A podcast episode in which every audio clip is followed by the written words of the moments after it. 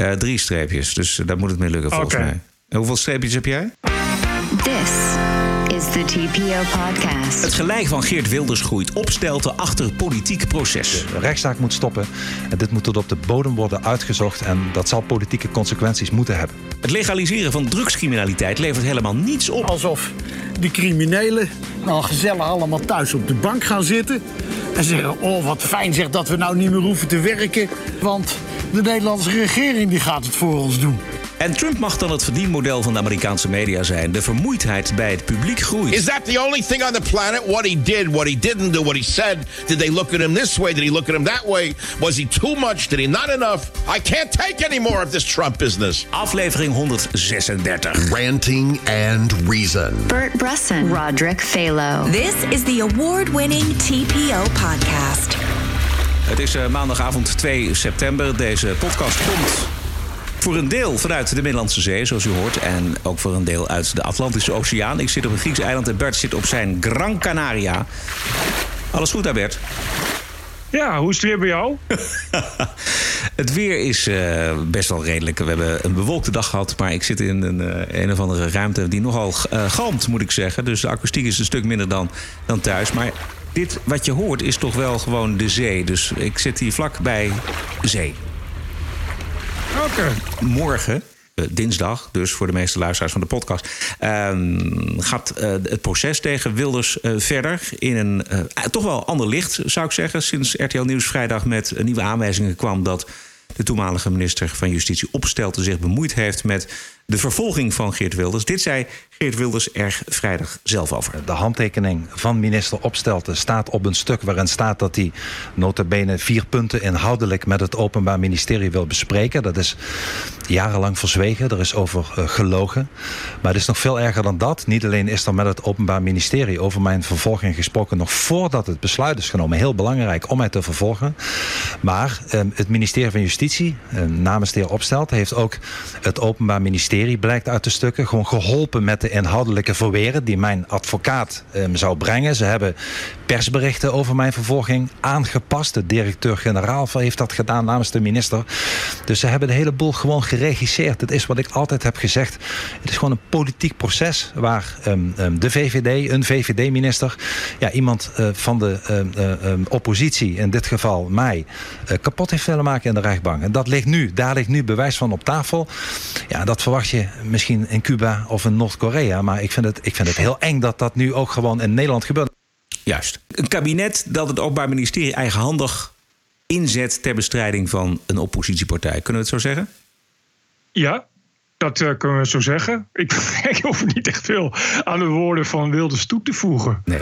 Uh, en, en, het is natuurlijk uh, bijna ja, het is om te huilen dat iets wat, wat eigenlijk wat, wat je al dacht, maar liever niet wilde denken, omdat je wilde dat dat niet in Nederland gebeurt, dat dat nu toch zo blijkt te zijn.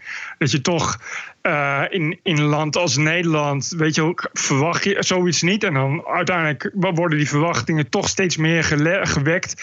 Uh, zijpelt er steeds meer door. En moet je toch concluderen dat dat dus ook is doorgecijpeld naar Nederland. Dat het inderdaad, ja, toch bananenrepubliekachtige proporties nu uh, begint te tonen. En ik vraag me af, en dat is bij het Wildersproces eigenlijk al van het begin af aan natuurlijk al, een probleem, probleem geweest. We hebben natuurlijk ook die destijds die rechter Tom Schalken gehad en zijn etentjes het is natuurlijk echt vanaf het begin af aan al, eigenlijk al met het oproepen tot aangiftes, uh, is het al een politiek proces geweest waar uh, uh, toch heel veel over is bekritiseerd. Dat is toch langdurig afgehouden, maar uiteindelijk is het onhoudbaar gebleken en kan het niet meer verborgen worden gehouden.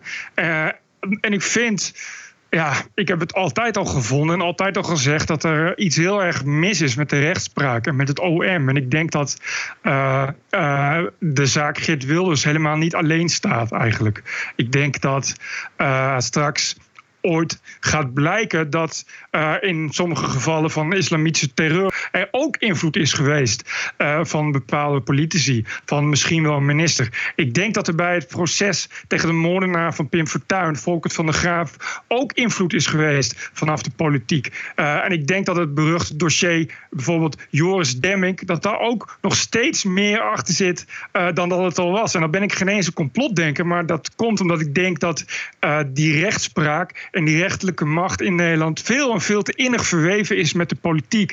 En ik denk dat in Nederland die trias politica.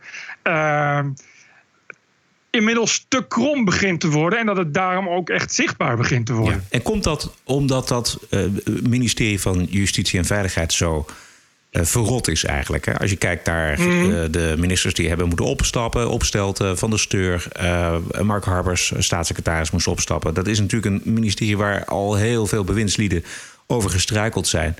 Uh, het is ook een heel moeilijk ministerie natuurlijk. Het is een heel moeilijk ministerschap ook. Uh, je moet als minister van Justitie... Die altijd, ben je altijd bezig met, met die scheidslijn in de gaten ja, houden. Exact, want je bent als want, minister van Justitie ben je, ben je de baas van het OM... maar je mag je natuurlijk niet bemoeien precies. met het Openbaar Ministerie... die zelfstandig uh, zijn keuzes moet maken. En daar gaat het in deze zaak heel erg over. Wat ik begrijp, Bert, is dat, er, um, dat het nog niet precies duidelijk is... wat Opstelten en, en zijn topambtenaar uh, bijvoorbeeld Herman Bolhaar uh, besproken hebben. Want dat blijkt dan niet uit die, uit die documenten die dan voor een gedeelte onleesbaar zijn gemaakt. Dus er ligt eigenlijk niet nog echt een zwart op wit bewijs op tafel dat opstelde heeft aangedrongen op de vervolging en zich dus inderdaad inhoudelijk met de zaak heeft bemoeid. Maar wat wel duidelijk is, is geworden dat, dat ze erover gesproken hebben. Juist. En dat is minstens het... zo erg. Nou ja, dat, dat, dat was. Nou ja, kijk, het is niet alleen dat duidelijk dat ze over hebben gesproken. Het is dus duidelijk dat ze erover hebben gesproken. Waarvan dus al lange tijd de verwachting inderdaad al was dat het zo was. Dus het is echt een beetje uh, nu de kers op de appelmoes. Die, dat, ja. Het, hele verhaal is nu wel zo'n beetje compleet. En, uh, uh, en, en dat mag niet. Nee, dat mag niet. Omdat je kan uh, daar als minister kun je hooguit geïnformeerd worden door het OM, door de top van het OM. Dat doet die minister ook elke maand met de basis van het OM, laat zich informeren wat gaande is. En dan kun je dus zeggen hoe gaat het? En dan kan het OM zeggen het gaat zo en zo. Maar nu blijkt dat die minister ook aanwijzingen heeft gegeven aan dat OM. En dat mag dus niet. Dat kan dus niet. Ja, de huidige, dus die Grapperhaus, die moet antwoord gaan geven. Uh, op vragen van onder andere D66 en de SP over deze zaak het is eigenlijk nog raar dat het maar twee partijen zijn. Je zou denken dat alle partijen. Maar ja, je hebt natuurlijk het probleem dat de VVD uh, natuurlijk nou niet een eigen nee. ministervleugel gaat lopen te slaan. Het is uh, een meest fundamentele aantasting van de rechtsstaat is natuurlijk niet, ja. niet denkbaar. Dus je vraagt je af wat het CDA blijft. Maar ik neem aan dat uh, Pieter Omtzigt uh, er ook wel de nodige vragen over gaat stellen. Al heb ik dat nog niet horen aankondigen. Maar goed, maar of dat voldoende is, nou, ik denk dat het veel, al veel verder is doorgerold. En ik denk dat het probleem dieper zit omdat het het gaat over Wilders. De opvatting is ontstaan, die ontstaat al heel lang, dat Wilders die partij er niet mag zijn. En dat uh, dus zoals vermeend als opstelt destijds heeft gezegd tegen Wilders: je moet ons niet voor de voeten lopen. En doe je dat wel, dan zorgen we dat dat, uh, dat, dat, probleem wordt opgelost. En dat heeft te maken ook met de politieke cultuur, met de, met de, de opvatting die er heerst binnen die politici, uh, binnen die partijen. En ook met de cultuur in Nederland, de opvattingen die er heerst uh, over, partijen als Wilders en, en, en, en, en de mensen die daarop stemmen. Ik bedoel, vergeet niet dat dit proces is gekomen omdat heel veel mensen aangifte hebben gedaan tegen Wilders nadat hij een, een mening heeft geuit. Ja, uh, uh, voorgedrukte aangiftes. Laten die ook een, voor, ja, een voorgedrukte aangifte uh, op een politiebureau waar je anders nooit welkom bent. En waar ze anders je aangifte niet willen opnemen. Al helemaal niet ja. als het over dit soort zaken gaat. Ja. Uh, en nu ineens uh, was dat geen enkel probleem. En kregen de ambtenaren een hele dag vrij om massaal aangifte te doen. Dus het is natuurlijk niet zo heel raar om dat te denken dat dezelfde krachten die daarachter zitten, dat die ook op een bepaalde manier uh, invloed hebben uitgeoefend. of zoveel mogelijk hebben geprobeerd uit te oefenen op dat proces. en dus op die rechtelijke macht. Uh, en dat dat via opstelt is gegaan, dat is natuurlijk een 1-2'tje. Want dat is een, een, een, iemand die ja, uit de, de politieke top van de VVD komt. en daar uh, al 150 jaar geleden vandaan kwam, zal ik maar zeggen. Ik heb daar afgelopen dagen ook iets over getweet. over deze gang van zaken bij het ministerie. En daar krijg je dan toch nog mensen die zeggen: ja, maar laten we dan ook niet vergeten dat het belangrijk oh, ja, is dat Wilders uh, wordt veroordeeld om wat hij doet. Um, nog even tegen die mensen, maar ook tegen alle andere uh, politieke partijen die zich rijk rekenen met uh, de aanpak van Wilders. Nu is het Wilders. Het kan in een handomdraai een andere politicus zijn. Vandaag ben ik het nogmaals, morgen is het iemand van een andere partij. En dat kunnen we niet accepteren. Hier moet de rechtszaak moet stoppen. En dit moet tot op de bodem worden uitgezocht. En dat zal politieke consequenties moeten hebben. Dat is uh, Geert Wilders afgelopen vrijdag tegen Frits Wester van RTL. Um, hoe gaat dit aflopen, denk jij, Bert? Uh, gaat die, die, rechtszaak gewoon nog door? Kan, kan het OM hier nog een slinger aan geven? Ja, ik weet het niet. Ik, de Knoops, die, de advocaat van Wilders, Knoops, die zegt van ja, ik kan me niet voorstellen uh, dat ze zich hier nog uit kunnen praten. Ja. Uh, dat kan ik me ook, ook niet voorstellen. Maar ja, je weet het natuurlijk nooit. Ik bedoel, het is verder alleen maar koffiedik kijken. Kijk, het punt is natuurlijk dat, dat, dat voor hetzelfde geld zeggen van ja, maar we, we, vinden, we zijn het hier niet mee eens. En we vinden toch dat, dat de rechtsgang hierdoor niet voldoende belemmerd wordt. En, en dat we doorgaan. En, en ja, wat, wat moet je dan doen? Ik bedoel, ik verwacht niet ik verwacht niet dat daar dan een burgeroorlog uitbreekt. Hooguit. Nou, alle, alhoewel, ik, niet, niet, niet dat ik verwacht dat er een burgeroorlog uitbreekt. Maar ik geloof wel dat. Ik vind bijvoorbeeld dat RTL Nieuws en, en Pieter Klein met name. daar toch wel echt heel goed bovenop zitten. Het, het is wel echt een applausje waard. Dat is toch wel journalistiek zoals het hoort. Die doen elke dag doen ze. En als het niet komt, gaan ze, gaan ze door en door. Uh, en dit hebben ze toch allemaal heel keurig gedaan. Weet je, de, en, en objectief, want het zijn heus niet, niet mensen die, die allemaal willen stemmen, in tegendeel, maar die duidelijk zien. Uh, en, en aanvoelen hoe, hoe dit de rechtsstaak echt tot in de fundamenten raakt. Uh, en ik denk dat dat toch wel uh, ja, ook voor alle journalisten gaat gelden. Als, als deze zaak doorgaat, dan, dan gaat zich, dat toch wel roeren. En dat heeft in elk geval tot gevolg dat het bij de verkiezingen uh, gaat dat wel doorklinken. Dat zou kunnen. Maar wat, wat ik nog veel belangrijker vind eigenlijk... is dat dat, dat ministerie van Justitie en Veiligheid wordt aangepakt. Daar zitten topambtenaren die, um, die zorgen voor die schimmige scheidslijn... tussen uh, het bestuur van het ministerie en het Openbaar Ministerie. Ja, ik geloof helemaal niet dat die worden aangepakt. Dat is nooit zo gegaan. Die worden, op hooguit worden ze weggepromoveerd, maar dan komen ze weer terug. Omdat ze in een nog andere functie. Volgens mij uh, ging, ging dit al zo in het oude Rome. Ik, ik, ik, ik kan me herinneren dat, uh, uh, dat, dat in de jaren zestig opeens bleek dat in de, in de rechterlijke macht van Duitsland heel veel oude topnaties zaten. Net ja. als in de top van het leger en van de politie, weet je wel. Dus Weet je, wie verbaast zich daar nog over? Ik kan me niet voorstellen dat er ineens, ineens een soort, soort, soort, soort, ja, een soort droomkandidaat opstaat die zegt: Ik stroop mijn mouwen op en ik ga, uh, I'm gonna drain the swamp. Zo, ja, precies, om dat ja. maar eens een ja. bekende, bijna Nobelprijswinnaar voor de vrede te citeren. Weet je, dat gaat niet gebeuren. TPO Podcast. Het is u misschien ontgaan, maar we hadden afgelopen weekend de eerste editie van het Festival voor de Democratie. Wat het meest opviel was de opkomst. Wat vindt u van het publiek? Een beetje weinig. Maar goed. Wat opkomst betreft valt het me heel erg tegen. Het is rustig nog. Ja, en ik heb ook nog. heel weinig uh, reclame ervan gezien. Het is dat ik toevallig een hele tijd terug een mailtje heb gehad vanuit de provincie dat dit er zou zijn. En toen heb ik mij aangemeld. Maar daarna heb ik nooit meer iets gezien of gehoord. Uh, ook niet op televisie, niet op radio. Nee, nee geen, geen herinneringsmailtje. En ook niet. Uh, toch uh, is het op radio en televisie echt wel geweest hoor. Bijvoorbeeld bij ja. Jinek, daar zat minister Ollongren. Mensen die geïnteresseerd zijn in dit soort onderwerpen ja. zijn genegen om naar zo'n festival te gaan. En mensen die het gevoel hebben: de politiek is er toch niet voor mij, die gaan niet zo snel naar zo'n festival. Maar tegen die mensen zou ik zeggen: het is echt voor iedereen.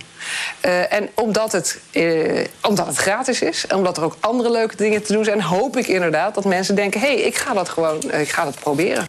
Ja, hier horen we een minister, zoals Marie Hemelrijk twitterde... die de uitkomst van het sleepwetreferendum naast zich neerlegde... een negatief rapport over de sleepwet achterhield tot na het referendum... die het raadgevend referendum afschafte... en een referendum blokkeerde over de afschaffing van het referendum. En die organiseert dan een festival voor de democratie. Huh? Ja, en dat moet dan 1 miljoen kosten. Ja. ik geloof dat er 7000 uh, bezoekers waren, dus dat heeft de Telegraaf al uitgerekend. En dat begrijp ik ook wel dat daar heel veel uh, om te doen was. Maar het Festival voor de Democratie. Ja, Maar dit is toch een, eh, gewoon een D66 propagandafestival. Dat snapt toch iedereen? Als je de lijst met sprekers zag, dan zag je dezelfde mensen die bij Jinek en de Wereldrijd Door aan tafel zitten. Die kwamen daar vertellen hoe geweldig de democratie is. En dan in Nijmegen, weet je, ja, wat, wat verwacht je dan? En inderdaad, weet je, een, een, minister, een partij die eigenhandig het ooit door een zelf verzonnen zo'n beetje referendum hebben, hebben, hebben de, de nek hebben omgedraaid, hebben afgeschaft. Die komen nu met een soort festivalletje waar gewoon heel veel geld tegenaan is gesmeten. En dat moet dan twee dagen zogenaamd leuk zijn. En dan moeten de mensen dan maar weer begrijpen, nadat ze even naar zo'n festivalletje zijn geweest, hoe fantastisch het is dat de democratie is, dat ze er echt wel allemaal bij horen. Ja. Weet je, wat natuurlijk niemand gelooft. Zelfs, eh, eh, eh, ik las een, een linkse publicist of een linkse wetenschapper als Menno Hurenkamp. Die, die schreef, ik geloof in de Volkskrant nog. Weet je, ja, als je, als je wil dat mensen zich bij de democratie betrokken voelen, is het misschien een idee om referenda serieus te nemen. En zo iemand als Menno Hurenkamp, die schrijft al 300 jaar linkse stukjes in de Groene Amsterdammer.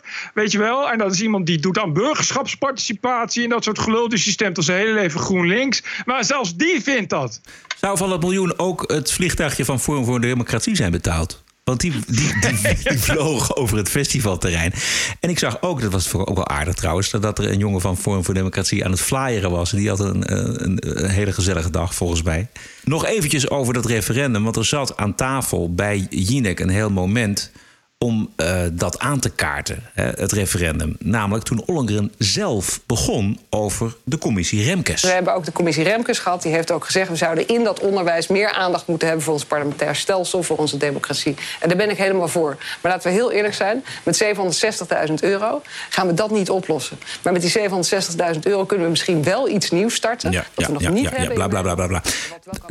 Want wat heeft die commissie Remkes nou gezegd? Wat was nou de hoofdaanbeveling van die commissie Remkes? Dat was namelijk: breng de democratie dichter bij de burger middels een correctief referendum.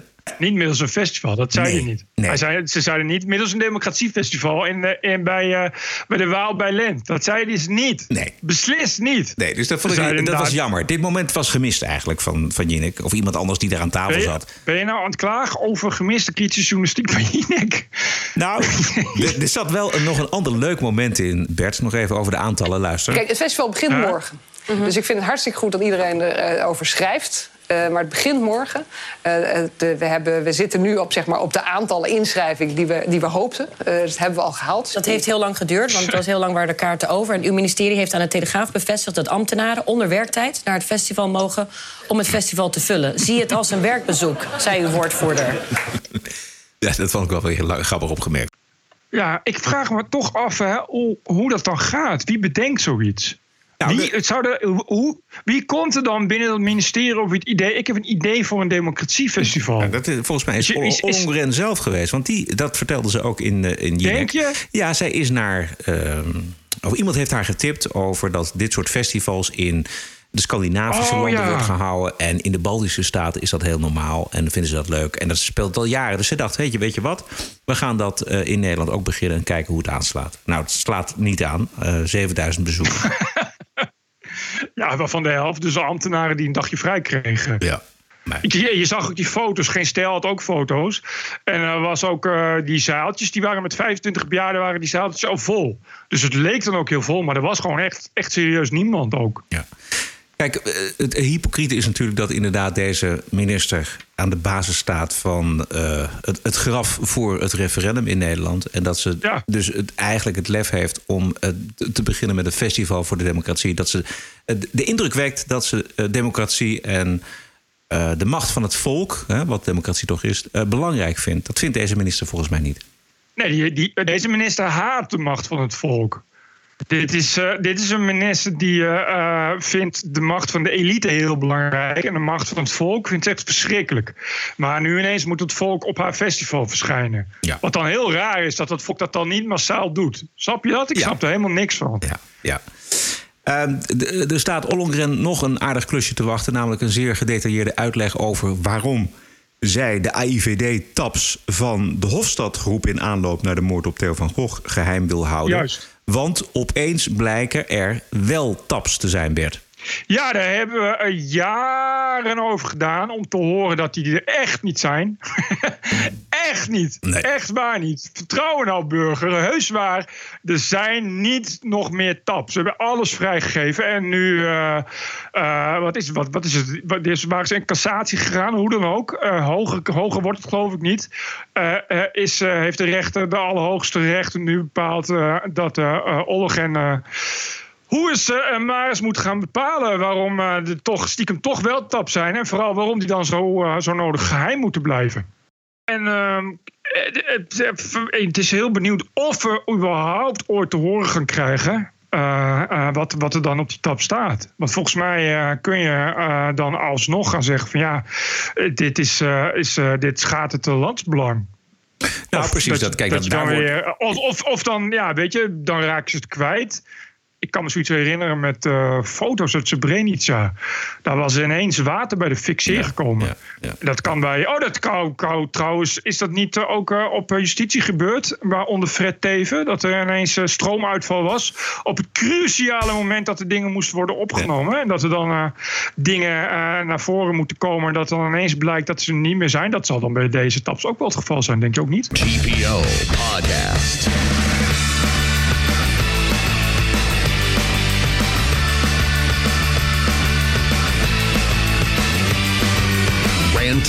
And Reason. We gaan het nog eventjes hebben over Nederland narco-staat en Amsterdam narco-stad. Eh, volgens onderzoekers Pieter Tops en Jan Tromp... die hebben, hebben eh, drugscriminelen in Amsterdam nagenoeg vrij spel. Amsterdam heeft echt een serieus probleem. En, eh, en een van de dingen die dan in het oog springen is eh, natuurlijk de liquidaties, daar hadden we het over. Maar bijvoorbeeld ook de duizenden drugscouriers die hun kostje verdienen met het nou ja, distribueren van de drugs op straat of naar de huizen. Nou ja, dat zijn vaak mensen met een niet al te florisant eh, maatschappelijk perspectief. En die op deze manier toch ja, hun geld en hun status bij elkaar scharrelen. Hoeveel het er precies zijn, weten we ook niet. Maar dat het er duizenden zijn, dat staat vast. Ja, dit is een van de onderzoekers, hoogleraar bestuurskunde Pieter Tops bij Nieuwsuur. eh, vorige week. Het rapport is geschreven in opdracht van de Amsterdamse burgemeester Femke Halsema. Nou, veel dingen wisten we al. Alleen zo achter elkaar geplaatst is het toch behoorlijk indringend en, en zeer verontrustend. Ja, ja, is er één ding wat er echt uitspringt waar u het meest van opkijkt? Nou, iets waar wij ook al eh, langer mee bezig zijn... dat is natuurlijk toch ook de ehm, eh, ondermijning van onze reguliere economie. Eh, bijvoorbeeld in het vastgoed. We moeten echt zorgen dat crimineel geld, dat drugsgeld... niet onze gewone economische verhoudingen bederft. Is de stad de grip kwijt op het hele verhaal? Natuurlijk niet. Nee. nee. Het idee. Ja, het. Het i- Amsterdam de greep kwijt op criminaliteit. Wat zullen we nu toch beleven? Dat is toch helemaal geen criminele stad. Dat weet iedereen die er ooit is geweest. Nee, de onderzoekers die zeggen dus Amsterdam heeft een serieus probleem. En Halsema zegt eh, alles onder controle. En Halsema, vindt het ook niet fair van de onderzoekers... dat ze zeggen dat de gemeente en de politie in de hoofdstad... de aanpak van de criminaliteit niet belangrijk genoeg heeft gevonden al die tijd. Mm. En ze zei ook van ja, maar in Brabant is ook sprake van drugscriminaliteit. Dus ja, weet je, als er in Brabant ook sprake is, dan mag het in Amsterdam ook, of zoiets. Ik neem aan dat Halsma, die zal, er- die zal er wel eh, moeite mee hebben gehad met, deze, met dit, soort, eh, dit soort aantijgingen. Fair of, of niet fair eh, van de onderzoekers. Het feit is wel dat er eh, te veel gegevens gewoon niet voorhanden zijn. Er is ook veel niet bekend en dat is een weerspiegeling van het feit dat eh, die drugscriminaliteit in Amsterdam de afgelopen jaren geen grote prioriteit heeft gehad. Hè. Dit, dat verbaasde ons ook. Van, ja, hoe kun je nou zo'n groot maatschappelijk is niet, niet fair dat hij dit maatschappelijk vraagstuk, dat daar zo weinig over bekend is. Maar goed, dat komt omdat het eigenlijk te weinig als een maatschappelijk probleem en als een maatschappelijk vraagstuk is gedefinieerd. Want, Bert, de, de criminaliteit daalt toch al jaren op rij. Het aantal geweldzaken in zowel Rotterdam als Dordrecht is in totaal afgenomen. De misdaadcijfers zijn in de loop van het jaar aardig gezakt. Er worden 7% minder misdrijven geregistreerd dan in 2017. Incidenten blijven hangen. Eh, dat geeft niet altijd het juiste beeld weer. Als ik kijk naar de afgelopen vijf jaren, dan is dat echt aan het dalen. Juist.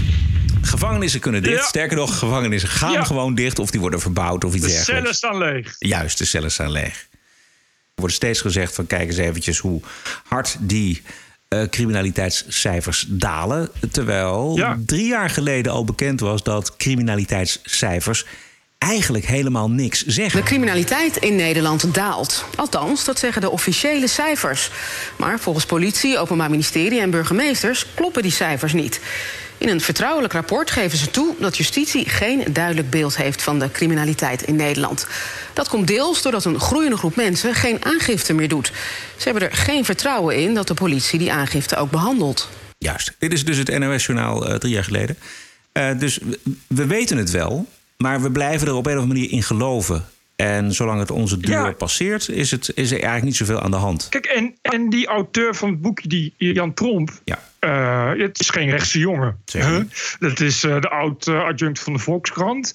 En die hebben, die is met z'n twee, ik weet niet of, hij, of, of dat ook die hoogleraar was, maar die hebben dus een paar jaar geleden ook al een boek geschreven. Dat heet De Achterkant van Nederland, geloof ik. En dat gaat dus inderdaad ook over de drugscriminaliteit in Brabant, in Nederland. Eh, en hun conclusie in daarin is precies hetzelfde. Inderdaad, van het gaat heel erg mis met de georganiseerde criminaliteit. Dus zelfs eh, de keurige journalisten als Jan Tromp, die, die, die liegen er niet om. Weet je, dus, dus, maar het wordt gewoon genegeerd. Het wordt, het wordt inderdaad een soort, ja, een soort schouder opgehaald. Die reactie van Femke Halsema spreekt boekdelen. Dan krijg je, we zijn ermee bezig. En eh, het wordt, wordt valse voorstelling van zaken. Ja, als je het zo achter elkaar zet. En eh, er wordt juist heel, we zijn juist heel erg. Of we zijn juist heel erg met dat vastgoed bezig. Terwijl driekwart van Amsterdam inmiddels wordt opgekocht door mensen die met een eh, plastic tas vol met bankbiljetten tonnen betalen voor hun, voor, voor, voor hun pandjes. Weet je, het, het is gewoon ongelooflijk hoe haaks dat verhaal inmiddels staat op de werkelijkheid. Ja. De, de burgemeester van Gilserijen, eh, Jan Boelhouwer, die twitterde eh, de afgelopen Hmm. weekend. eh, hij zei van nou, nou, nou, eindelijk heeft de georganiseerde drugscriminaliteit Amsterdam bereikt. Eindelijk wordt Ja. Nederland wakker. In april had ik een gesprek met die burgemeester. Dit is de dagelijkse praktijk. Zo'n drugslab in Rijen, wat dan midden in zo'n woonwijk zit. Nou, een beetje voorzichtige schatting. Het levert een half miljoen euro per dag op aan pillen. Verkoopwaarde Ja, van, van, ja. van pillen. Waar is dat geld? Dat heeft er misschien een jaar gezeten. Dat is, nou, misschien maar een half jaar. 150 miljoen euro. Waar is dat geld? En we, het is totaal buiten beeld. Bij de politie niet, bij de Belastingdienst ook niet. Eh, maar het komt allemaal wel weer terug in de samenleving. Het komt terug in bedrijfjes. Eh, het komt terug in, in hypotheek. Eh, fraude. Het is heel simpel. Als je rijk wil worden, je koopt een pandje. Eh, je betaalt er 80.000 euro voor en wat drugsgeld eh, zwart onder de tafel. Je knapt het op. Je zet er Roemenen en Hongaren in.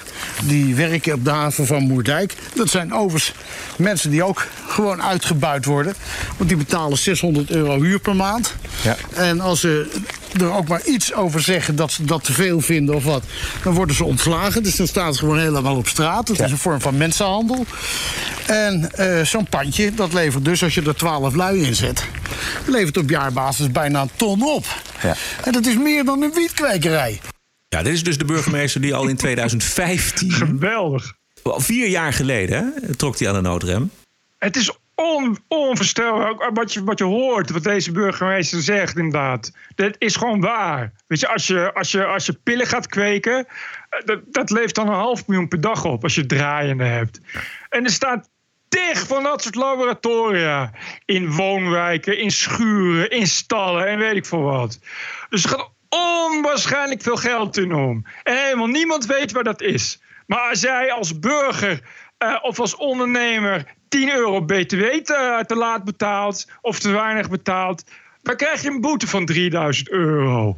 Dus dan weet de Belastingdienst weet je keurig te vinden. Ik weet dat één vandaag heeft dat ook wel eens uitgezocht. Dat was ook geloof ik één op de drie boeren eh, in Brabant. Die krijgt vroeg of laat, al dan niet met een pistool op zijn hoofd... een tussen aanhalingstekens voorstel van de drugsmafia... of ze even hun garage mogen gebruiken. Weet je, het is gewoon, het is echt... Ja, het is, heeft alle kenmerken van een narco-staat. Ja, dat is het, van, absoluut, Van, ja. van voor tot achter. Een van de grote problemen van het aanpakken van deze criminelen is, zegt hij, de privacywetgeving in Nederland. Privacy mag natuurlijk nooit een argument zijn om op een gegeven moment eh, ondermijning mogelijk te maken. Hè, dat criminelen achter een soort eh, muurtje zitten, de privacymuur, en allemaal vrolijk in de zon naar ons zwaaien. Hè, met een lekker cocktailtje erbij. En wij aan de andere kant maar, oh ja, maar we mogen ze niet aanpakken vanwege dit of vanwege dat. Die meneer die in die, in die harddrugs en in die softdrugs handelt, in een sociale woning zit. En ondertussen nog twee woningen erbij heeft. Waar hij waar die zijn geld mee verdient. Wat hij wat die gewoon in zijn zak kan laten glijden, belastingvrij. Want dat komt in box 3. Hè. En dat hebben we zo geregeld in Nederland. Je hoeft er geen belasting over te betalen. Dus dat is dan wit geld. Ja, die meneer die lacht zich werkelijk rot aan die privacywetgeving. Zo hebben we het geregeld in Nederland. Waarheden als koeien. Als ik het ook lees, dat rapport, daar kom ik uitspraken tegen als ja. In Amsterdam doen ze liever niet te veel aan handhaving. Dat vinden ze terecht. Ze vinden handhaving terecht. Ik denk, Bert, dat eh, Amsterdam zo'n hekel heeft aan het handhaven van de wet... dat ze nog liever legaliseren. Dat, dat lees je ook steeds, dat hoor je steeds vaker Mhm. in rubrieken... en eh, je ziet het ook in kranten. Eh, opeens gaat het weer over legaliseren van die drugscriminaliteit. Nou, legaliseren als oplossing is ook aan eh, burgemeester Boelhouwer van Gilserijen voorgelegd. Er zijn ook mensen die zeggen, je moet het maar legaliseren. Dan haal je het weg bij de georganiseerde misdaad. Ja, ik, ik, ik vind dat echt zo idioot. Alsof die criminelen nou gezellig allemaal thuis op de bank gaan zitten. En zeggen, oh wat fijn zeg dat we nou niet meer hoeven te werken. Want de Nederlandse regering die gaat het voor ons doen. Hè? En, dan gaan ze iets anders bedenken. Ja, natuurlijk. This is the TPO podcast. Grote winst voor de rechtspopulisten van Alternatieve voor Duitsland in twee Duitse deelstaten, Sachsen en Brandenburg. In eh, beide deelstaten eindigde de AFD op één na grootste. CDU en SPD zijn de grote verliezers. Nieuwsuur nam polshoogte in het oosten van Duitsland vlak voor de verkiezingen. Vera Lengsveld was een kopstuk binnen het verzet vanuit de Oost-Berlijnse kerkgemeente Pankow. Ze kwam hierdoor in de gevangenis. Na de val van de muur gaat ze in de politiek. Eerst voor de Groenen, later de CDU. Inmiddels verzet ze zich fel tegen de politiek van Merkel. Angela Merkel äh, 2015 die deutschen äh, Grenzen für unkontrollierte Masseneinwanderung äh, geöffnet und die Probleme haben unsere Gesellschaft in diesen vier Jahren bereits ungeheuerlich verändert. Omdat de gevestigde partijen en Merkel op dit dossier geen kritiek dulden... lijkt het nieuwe Duitsland alweer op een dictatuur, vindt Lengsveld. En met haar een groot deel van de Oost-Duitsers. Ja, en het CDU wordt dus afgestraft, de partij van Merkel en de SPD. Het was voor de SPD het grootste verlies ooit in Brandenburg. Wat ik, mij opviel bij deze verkiezingen was vooral eh, ook voor de verkiezingen dat veel mainstream media eh, waarschuwden bij voorbaat al voor het populistisch gevaar. Hè. De Volkskrant had een reportage Ja. uit Görlitz. Ik weet niet of je dat, eh, die reportage toevallig gezien hebt. Die stad die zoekt allerlei nieuwe jonge inwoners. Maar volgens de Volkskrant hebben die geen zin om daar te wonen vanwege het rechtse sentiment daar.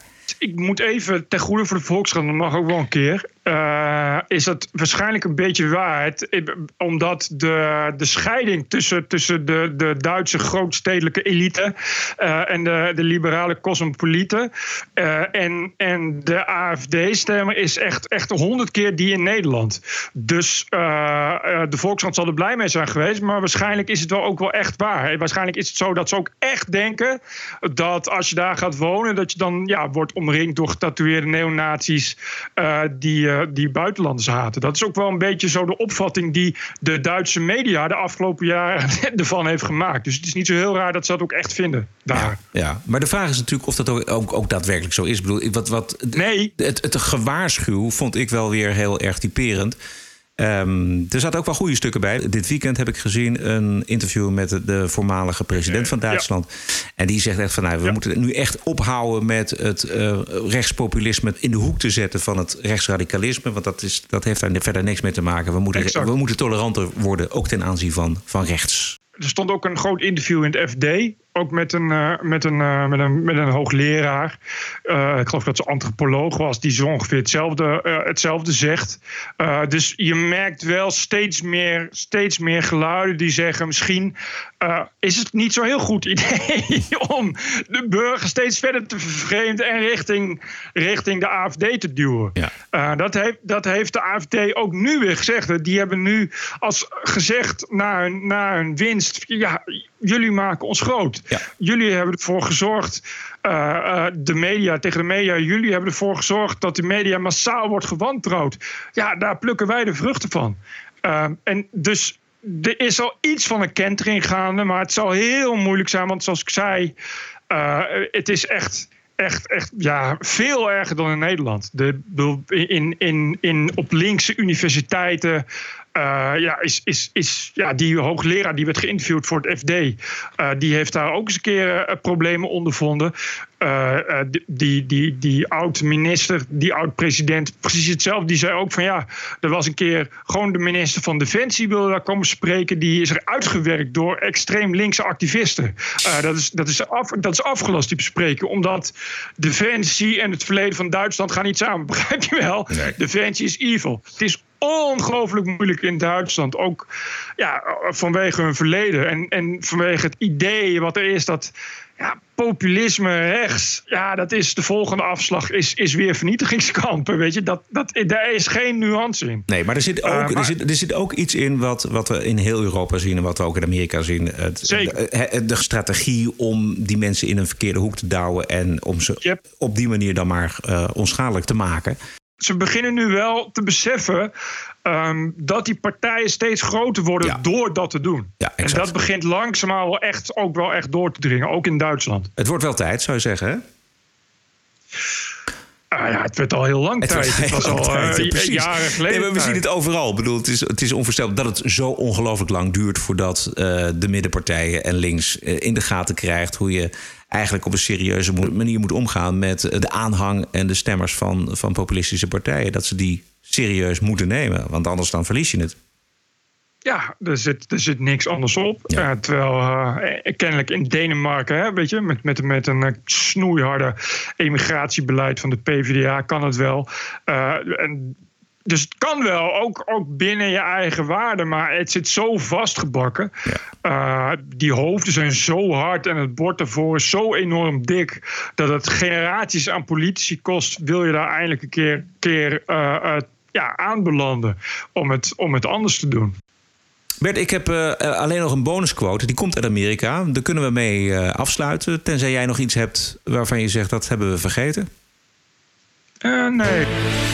This is CNN breaking news. Donald Trump is not going to be president of the United States. Welcome to Morning Joe. Mr. President, if there is no collusion. The government shutdown is now in week four. Today was not just like a normal stormy day in the news. This is not just my opinion. TPO Podcast. This is evidence. Eh, Bert, het is nog maar anderhalf jaar tot de verkiezingen. En er waren al twee jaren waarin alles, alles over Trump is geanalyseerd. Kloppen de verkiezingen wel? Maar hij heeft de popular vote verloren. Hij is incompetent. Hij is een nazi. Hij is instabiel. Hij brengt de democratie om zeep. Hij haat moslims en homo's en Mexicanen. Hij is een racist. Hij heeft kleine handen, dus een kleine penis. Hij heeft samengezworen met de Russen en hij is een antisemiet. Hij blaast de wereld op. Please, I don't care anymore. You know, I don't care anymore. Leave me alone. Can't the election be held tomorrow? Do I have to go through this dog and pony show for the next two year, a year and a half? He's up, he's down. Is he going to win? Is he not going to win? He this, he that. He's not Jesus. He's only a man. Leave me alone already with him. I can't take any more of this Trump business. Is that the only thing on the planet? What he did, what he didn't do, what he said? Did they look at him this way? Did he look at him that way? Was he too much? Did he not enough? I don't care anymore. Dit was natuurlijk Michael dat Michael Savage. Savage? Yeah, he Yes. is. Ja. Yeah. Yeah. Zola- zolang hij nog, eh, zolang hij nog eh, platform heeft. Ja. Want eh, hij, mo- hij mocht eh, Engeland niet in. En eh, eh, zijn- zijn zijn- zijn syndication is er ook gestopt op de radio. Ja, nog niet helemaal. Eh, en Ah. de podcast die doet het eh, buitengewoon goed. Dus eh, hij, is nog niet, hij is nog niet uit zicht. Ja, dat is, ook voor ons is dat hartstikke leuk. Tot zover deze aflevering, nummer 136. Vindt u dit een goed geluid, een lang- leuk geluid, een belangrijk geluid? Steun ons dan met een donatie.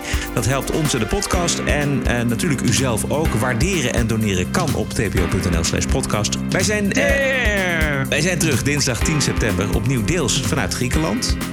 En ik zou zeggen, heb een mooie week en tot dinsdag. Ja, heb een mooie week en tot dinsdag. TPO Podcast. Bert Bruson, Roderick Balo, Ranting and Reason.